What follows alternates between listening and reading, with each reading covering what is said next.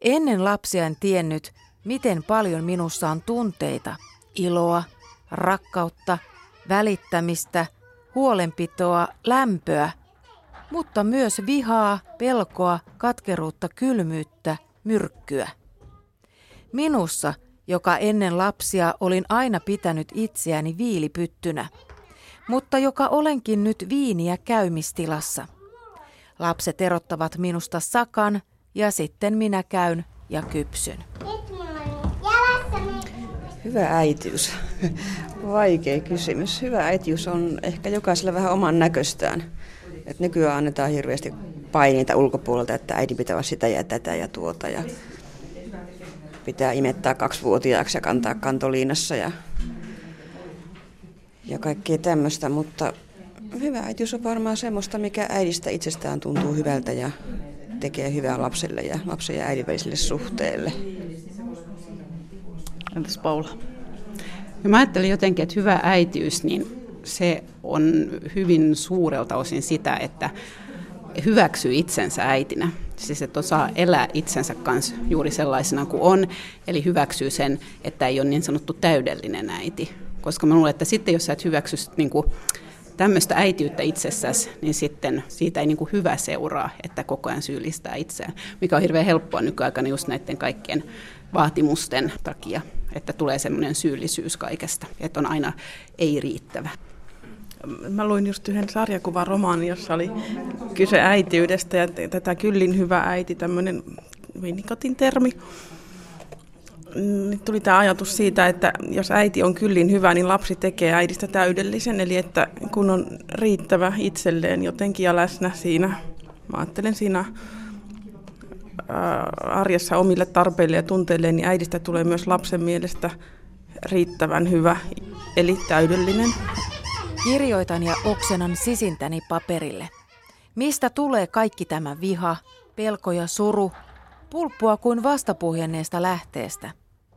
Kirjoitan vihalleni vastamyrkyn ja peloilleni nimen. Suruni kirjoitan pois, mutta ilojen minä annan olla. Moni kuitenkin miettii sitä omaa rikkinäisyyttä ja vajavaisuutta, että miten osaa olla hyvä äiti, kun on keskeneräinen. Varsinkin Kaija sun teksteissä kävi, oli tällaista pohdintaa.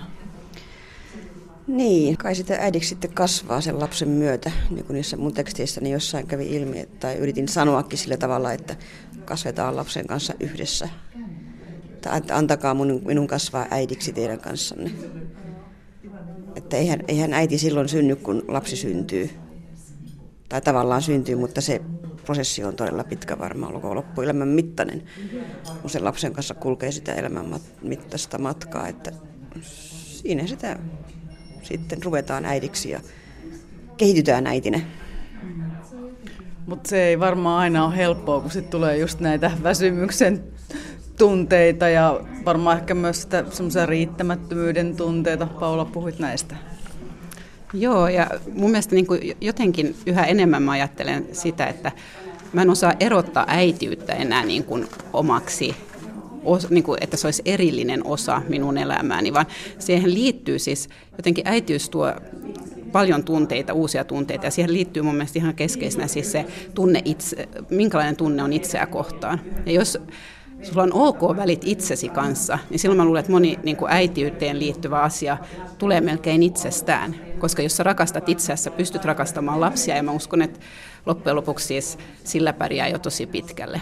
Tämä kuulostaa hirveän jotenkin itsekeskeiseltä, mutta jotenkin mä silti ajattelen, että on niin tärkeää itsensä kanssa tehdä töitä, siis sen ihan, että miten hyväksyy itsensä. Että sitä kautta sitten moni asia tulee itsestään. Ja se äitiys varmaan muuttuu koko ajan, siis koska sinä muutut koko ajan, elämä muuttaa, tilanteet muuttuu. Ja kirjoittamalla te olette lähtenyt sitä itse tutkiskelua tekemään ja se ilmeisesti on aika tehokas tapa, Kristiina. No kyllä mä ajattelen kirjoittamisesta, että se vie aika nopeasti syviin ker- kerroksiin, varsinkin kun sitä tekee ryhmässä ja, ja jos ryhmässä uskaltaa avautua ja lukea niitä tekstejä ääneen, niin se väistämättä vie tavallista keskustelua nopeammin aika syviin vesiin. Ja tabuihin ja omiin itse kritiikin aiheisiin ja semmoisiin, että mä ajattelin, että se äitiys on paitsi niin kuin minun asia, niin se on myös niin kuin yhteisön asia, että tavallaan, että, että, kukaan, että kokemus voi olla yksinäinen sitä äityydestä, mutta kun tämmöisessä ryhmässä avautuu, niin huomaa, että ne, ne kokemukset on aika yleisiä loppujen lopuksi ja se helpottaa. Pelkästään siis lukemalla tämän pystytään yleistyksen tekemään. Mutta tuliko teille siellä kirjoituskurssilla niin teistä itsestänne jotain yllätyksiä tai suuria oivalluksia vastaan? Siis tuli paljonkin. Tai mun mielestä just se siinä on hämmentävää, että, että on paljon tunteita, joista ei tiedä, tai sä et ole tietoinen oikeastaan niistä, varsinkin jos olet väsynyt ja näin, että ehdit tuntea. Niin sitten kun rupeaa kirjoittamaan, niin sieltä tulee yllättävän voimakkaita, siis esimerkiksi vihan tunteita, joita ei ole ollenkaan ymmärtänyt tai nähnyt itsessään tai voinut niin kuin, ehkä hyväksyäkään itsessään. Ja nämä niin kuin lähtee sitten purkautumaan hyvin helposti kirjoittamalla. Ja niin kuin Kristiina sanoi, niin se, että yllättävän nopeasti pääsee niin kuin syvälle itseensä kirjoittamalla, että se on ihan äärettömän tehokas. Ja kyllä mulla siis itsetuntemus kasvoi hyvin paljon noiden kirjoittajaryhmätyöskentelyjen aikana. Se on jännä, että tämmöinen vihan tunne. Yleensähän äitin pitäisi olla, äidin pitäisi olla se semmoinen kunnollinen ja tunnollinen, että ei varmaan voi oikein heittää lekkeriksi. Ja varmaan se viha ei ole se asia, mikä siihen äitiyteen yhdistetään. Mutta toisaalta, jos, jos äiti ei anna itselleen lupaa tuntea vihaa, niin eihän lapsikaan voi tuntea vihaa. Ei lapsi opi sitten säätelemään omia vihan tunteitaan. Ja se on aika vaarallinen tie, jos sille lähdetään, että äiti kieltää itseltään vihan tunteet. Koska lapsihan peilaa itseensä hyvin paljon äitiin, no isäkin tietysti myös, mutta nyt puhutaan äidistä. Lapsi peilaa itseensä äitiin ja katsoo, että mitkä tunteet on sallittuja ja miten äiti nimeää niitä tunteita. Ja tämä kirjoittaminen ainakin mulle on ollut hirveän tärkeää siinä, että että sen arjessa ei kerkeä kauheasti miettiä. Niin kun mä rupean kirjoittamaan, niin mä tajuan, että ahaa, tämä tunne oli tämmöinen viha tai inho tai, tai rakkaus tai joku mikä tahansa. Siinä myös pääsee paljon syvemmälle siihen, siihen tunteen sisälle, kun sitä kirjoittaa. Ja sillä tavalla sitä pääsee tavallaan työstämään ja oppii hyväksymään se oman tunteen. Ja mä uskon, että se sitten helpottaa mun kanssakäymistä mun lasten kanssa, kun, kun hekin oppii sitä omaa vihan tunnettaan tuomaan ulos hyväksyttävällä tavalla. Itse olen aika räjähtelevä tyyppi, eli puran kyllä vihaa ulos koko ajan. Ja siitä mulla on ollut ihan hirveä olo siis lasten takia, että kun mä huudan ja raivoan silleen. Mutta sitten mulla on tämmöinen Jesper Juhl, tämmöinen tanskalainen psykologi. Häneltä olen lukenut siis muutaman kirjan ja hän sanoi jotain niin lohduttavaa siitä, että, että paljon pelottavampaa lapsen niin kuin näkökulmasta on se, että jos vanhempi esimerkiksi on tosi vihainen, mutta peittelee sitä ja pakottaa esimerkiksi hymyn huulilleen ja semmoisella vihan pakottamalla äänellä kuitenkin yrittää sanoa, että kulta pieni, tulehan nyt tänne tai jotain tämmöistä. Että se on todella niin tämmöinen ristiriitainen, koska lapsi tuntee aina. Sä et pysty peittelemään lapselle tunteita. Lapsi tietää kyllä, mikä se oikea tunne on, vaikka yrittäisi kuinka jotain muuta esittää. Niin se oli lohdullista, koska sitten mä ajattelin, että okei, että mä ainakin mä en yritä peitellä mitään. Niin parempi antaa räiskyä kuin olla piiloaggressiivinen.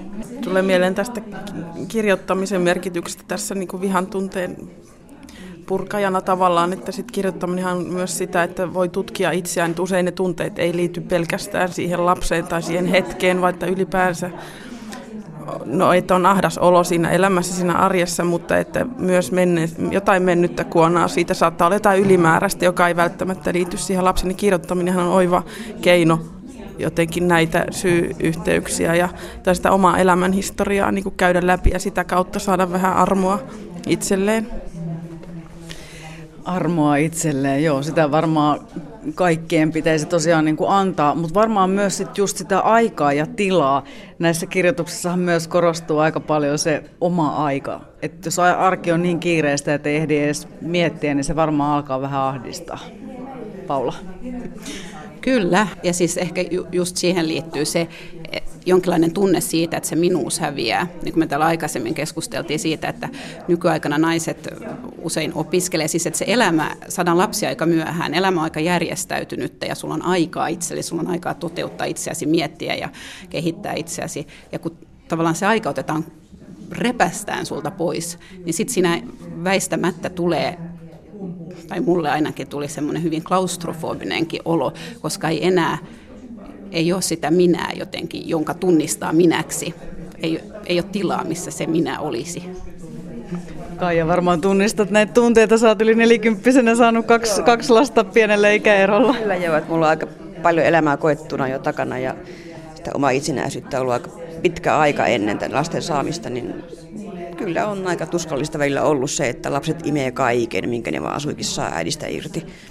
Että lapsethan ne vaan tarvitsee ja tarvitsee ja ne ei koskaan sano, että kiitos nyt äiti tänään riittää, ei tarvitse enää. Ei tarvitse enää leikkiä meidän kanssa eikä lukea meille mitään, että kiitos, mennä nyt vaan lukemaan omaa naisten lehteä. Oma aika pitää vaan jotenkin sitten ottaa, koska muuten tuntuu, että pollahan jo kerta kaikkia. Että, niin kuin sanoit Paula, niin tuntuu, että se minuus jotenkin vaan katoaa sinne. Varmaan itse kunkin pitäisi ymmärtää se, että se ei ole itsekyyttä, vaan se on siis rakkautta ja huolenpitoa itseä kohtaan, että ottaa, ottaa sen oman ajan. Kyllä, ja tuli mieleen tuosta, että lapset niin imis aivan loputtomiin niin kuin vampyyrit äitiään, niin tota, myös sama kokemus omien lasten kanssa, niin että, että sitten kirjoittamisessa taas toi, että mä uskallan kirjoittaa sen, sen karmeen tunteen, että mä oikeasti tekisi mieli just kuristaa tai jotakin muuta, niin se on paljon parempi näin kuin sitten Mm. Et, että tavallaan tämäkin voi olla kuitenkin monille se tabu, että mä en uskalla kirjoittaa, koska se on aika vahvaa tekstiä, se tunteen teksti, mikä tulee siinä hetkessä. Mutta voin vakuuttaa, että tämä laukaisee sitten arjessa niitä tilanteita.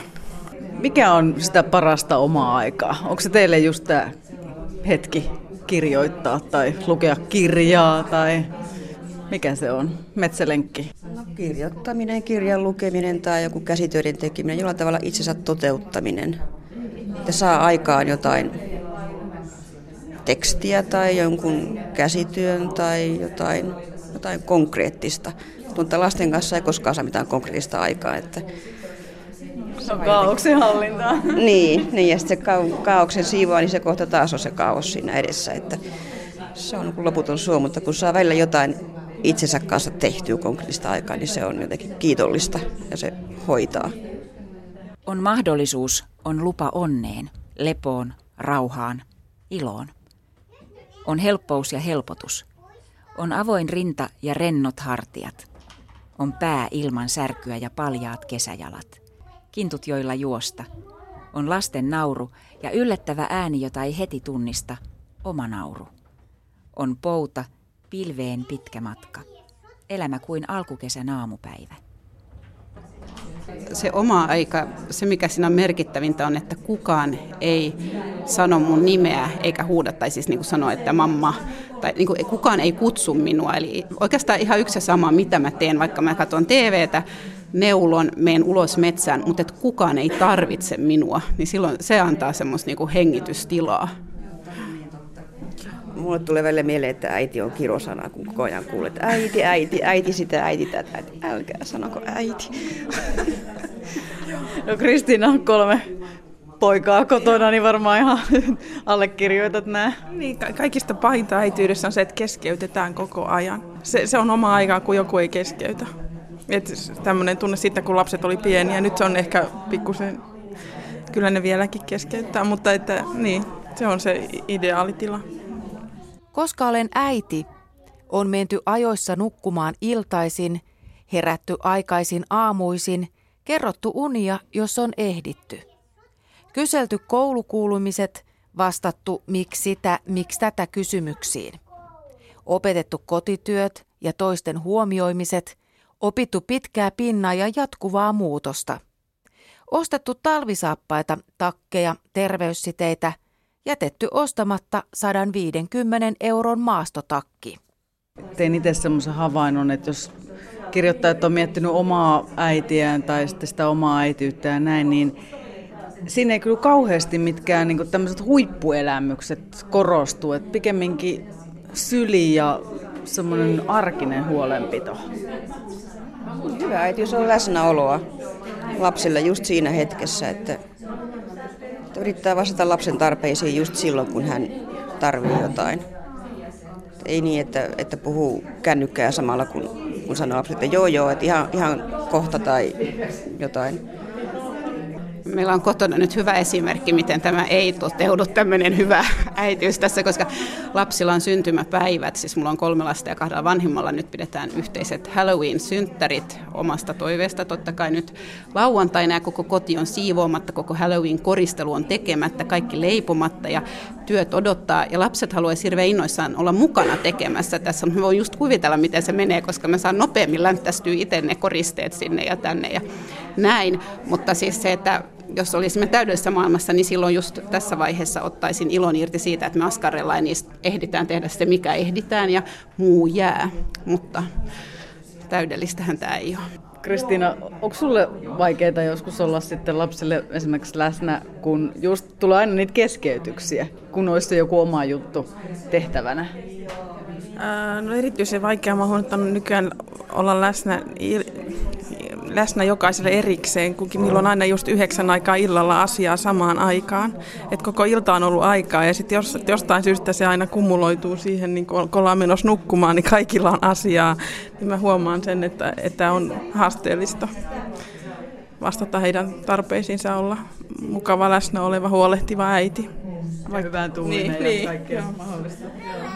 Minulle äitini ruumiinosa on syli. Hänen pehmeä ja lämmin, upottava, pohjaton sylinsä, jonne pystyi piiloutumaan. Se syli ei vaatinut eikä käskenyt. Äitini syli tarjosi turvapaikan, josta saisi lohtua ja merkitystä.